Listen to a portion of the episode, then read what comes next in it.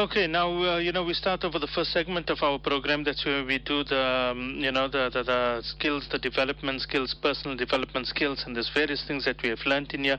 The last discussion was about social intelligence and obviously how we can increase our social intelligence. Now this week the discussion is all about Islamic guidance on personal finance. Uh, it is it is very very important. It is imperative. We all earn money. We all need money. We all require money, and um, you know, in order to, to, to pass the life of this world, in order to do so, we have to make sure that everything that we are doing and our ways of earning money is all done according to the way that Allah Subhanahu wa Taala wants us to do it, and therefore we need to understand that um, in having money, how do we spend it? How do we control it? How do we budget? And that is why money control, money management is so important. But let's hear it from Mufti Sab. Uh, Mufti Sab, starting over the discussion, money management. Why is that so important? Many people are running into problems in life because they do not manage their finances correctly. The basic concept of managing money is not taught at our schools and many parents also do not teach them to their children at a family level. There's an assumption that these things will be learned automatically through the course of life. However, the reality is that many people live their lives without learning these important uh, ideas and concepts about money management. So, therefore, we hope that you know through our discussion we can explain some basic principles to develop good uh, you know money management skills and these principles should assist anyone dealing with money on a personal level. Uh, you know, they will be particularly beneficial for those who are in debt, uh, those who have problems controlling their money. Uh, and it's important to remember that practicing on these principles should be a lifelong endeavor. Uh, the path towards becoming debt free, uh, it may take months, it may take years, and uh, therefore, th- this is an important part of our life. So, we'll be talking about various aspects in this regard and also looking at uh, you know advices uh, that have come from the Sahaba radiallahu anhum and basing our discussion on Islamic principles, inshallah. Inshallah. So that is the importance of it, as Mufti Saab has outlined to us. Now, uh, c- continue with the discussion, Mufti Saab. In this age of instant gratification, you know, many people, unfortunately, are living beyond their means. They're spending money that they don't even have. So why is it important to, to, to, to buy in cash? Yes. Uh, Islam teaches us that debt is not a default tool, but a last resort. Mm. Nabi Sallallahu various occasions discouraged taking loans. Nabi Sallallahu said, all the sins of a martyr are forgiven, illa dain, except debt. Mm. Uh, and this is in Sahih al-Muslim. And Nabi Sallallahu on one occasion, he was about to perform the salah of the janazah. And uh, he then asked the question, Hal alayya dain, does he have any debt? And uh, when they said yes, oh, that Nabi was Rahmatul Alameen. That Nabi who had given his kurta for the Ra'isul Munafiqeen, Abdullah uh, uh, Ubay bin Sulul, that very Nabi uh, stood back and he said, Sallu ala sahibikum, that you perform the salah for your companion. If he has a debt that hasn't been resolved, then I will not perform the salatul janazah for him. So that in itself is a wake up call for us. You know, in the past, people uh, were slaves to their masters. Today, hmm. consumers mm. are slaves to their creditors. You know, people are restricted from achieving their life ambitions and reaching their full potential because they are in debt to the da- bank, to financial institutions, uh, to you know loan sharks, uh, pawn shops. So the golden rule is that uh, will save you from slavery is to only buy an item when you have the money for it. Putting uh, some purchases on hold until you can afford them uh, will not make you suffer. Uh, rather, it will probably save you a great deal uh, of stress and anxiety. So av- avoid buying on terms and on account whenever possible. Uh, another benefit of paying in cash is that you can physically feel uh, money leaving your hands. You know, with mm. accounts, credit cards, you don't feel like it's a purchase. So you are easily tempted to overspend. And one should only borrow, borrow money to buy on credit in extreme financial circumstances. It's incorrect for a person to take a loan for the purpose of luxury, for the purpose of extravagance, for the purpose of maintaining artificial standards of living. you know, nowadays uh, credit has been made appealing and easy to acquire. You know, you can buy almost everything on credit. Uh, the question of need and necessity is rarely asked. So uh, this system goes against Islamic teachings. And to make matters worse, in the world of uh, economy today, you know, the exploitation is another thing uh, that goes with the credit. Uh, so the concept of consolidating debt was created as a solution to multiple debts. Now, instead of paying towards a loan, credit card, and a bond, you have all credits, uh, you know, combined in a single amount every month. And for some people, this opens another door of spending on credit. So instead of helping people pay off their debt, a person is thrown further into debt. So what is important is that we avoid taking loans as far as possible.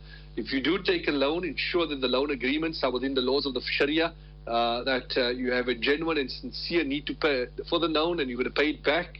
Make every effort to pay it back as quickly as possible.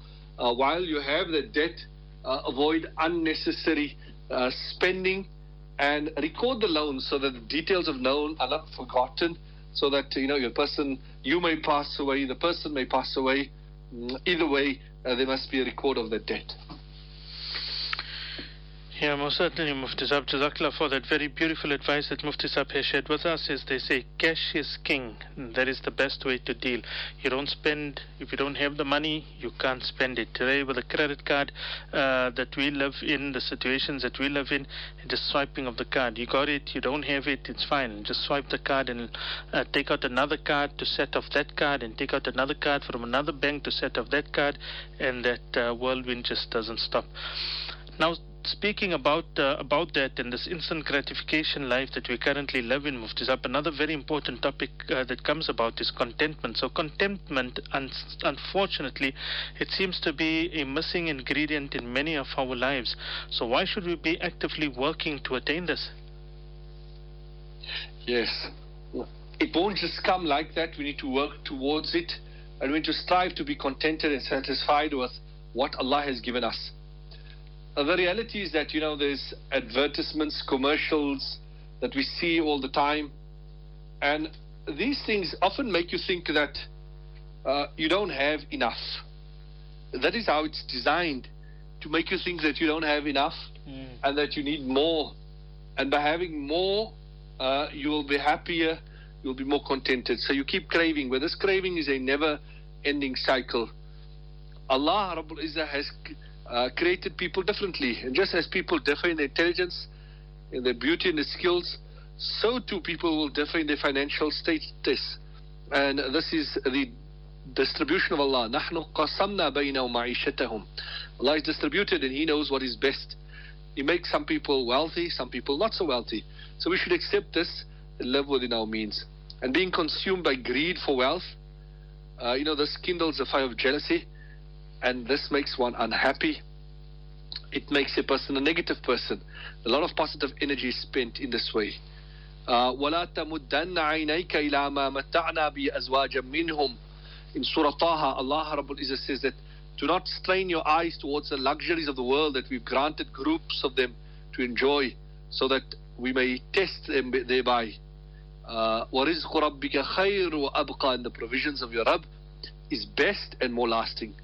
So Nabi Sallallahu Alaihi Wasallam said that al-ghina ليس الغنى عن كثرة العرض ولكن الغنى غنى القلب Rich, richness is not about abundance of wealth however true richness is the richness of the heart so the next time we are tempted to change your car to get the latest cell phone check your intentions do you genuinely need to make this purchase or are you buying it for other reasons hmm.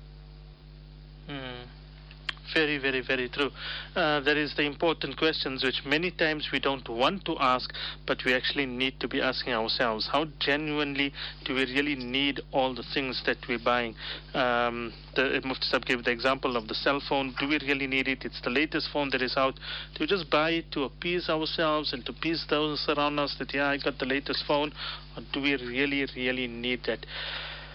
The most important part, Mufti Sahib, is that expenses must be less um, than, than, than your income. Yes, so that is important that we make sure that our expenses are less than our income. In, in other words, don't live beyond your means by spending more than you earn. Uh, and you know, by doing this, you will increase your disposable income, cash. Uh, the greater your disposable cash, the more you can invest, the more you can give in charity, the more you can help relatives, the more you can help friends, the more you can build up assets, and uh, you know you can even save. So uh, it might sound surprising, but people who earn as much as a hundred thousand in a month end up in debt because they do not follow the simple rule, uh, and this they make the mistake of incurring so much expenses that their income is completely depleted. Uh, they use 50,000 on a house bond, 20,000 on car repayment, 10,000 on education for the children, 10,000 on clothing from exclusive boutiques. At the end of the month, they have nothing. And if something suddenly unexpected happens, they find themselves a problem. So the solution for this is simple: that decrease expenses by living a simpler life. That is what we need to do. Uh, the solution to this uh, that uh, we live a simpler life. There's no need to live, live it up by buying a house in a posh area, purchasing the latest luxury car, uh, or you know, there, there's no need for that. Eating at exclusive uh, uh, eateries and restaurants, the latest restaurants. Uh, we need to consider what is the consequences of this. And uh, people who have high expenses are sometimes unwilling to admit that they are spending too much on unnecessary mm-hmm. uh, on unnecessary items and services. So what it takes is we need to be honest with ourselves that if your monthly uh, rental is high, consider renting a smaller house or moving to another area where the rental is less. You can also save by choosing a home with a less uh, upmarket furnishing and appliances, and in that way, uh, you know, we will then ensure that our expenses is less than our income.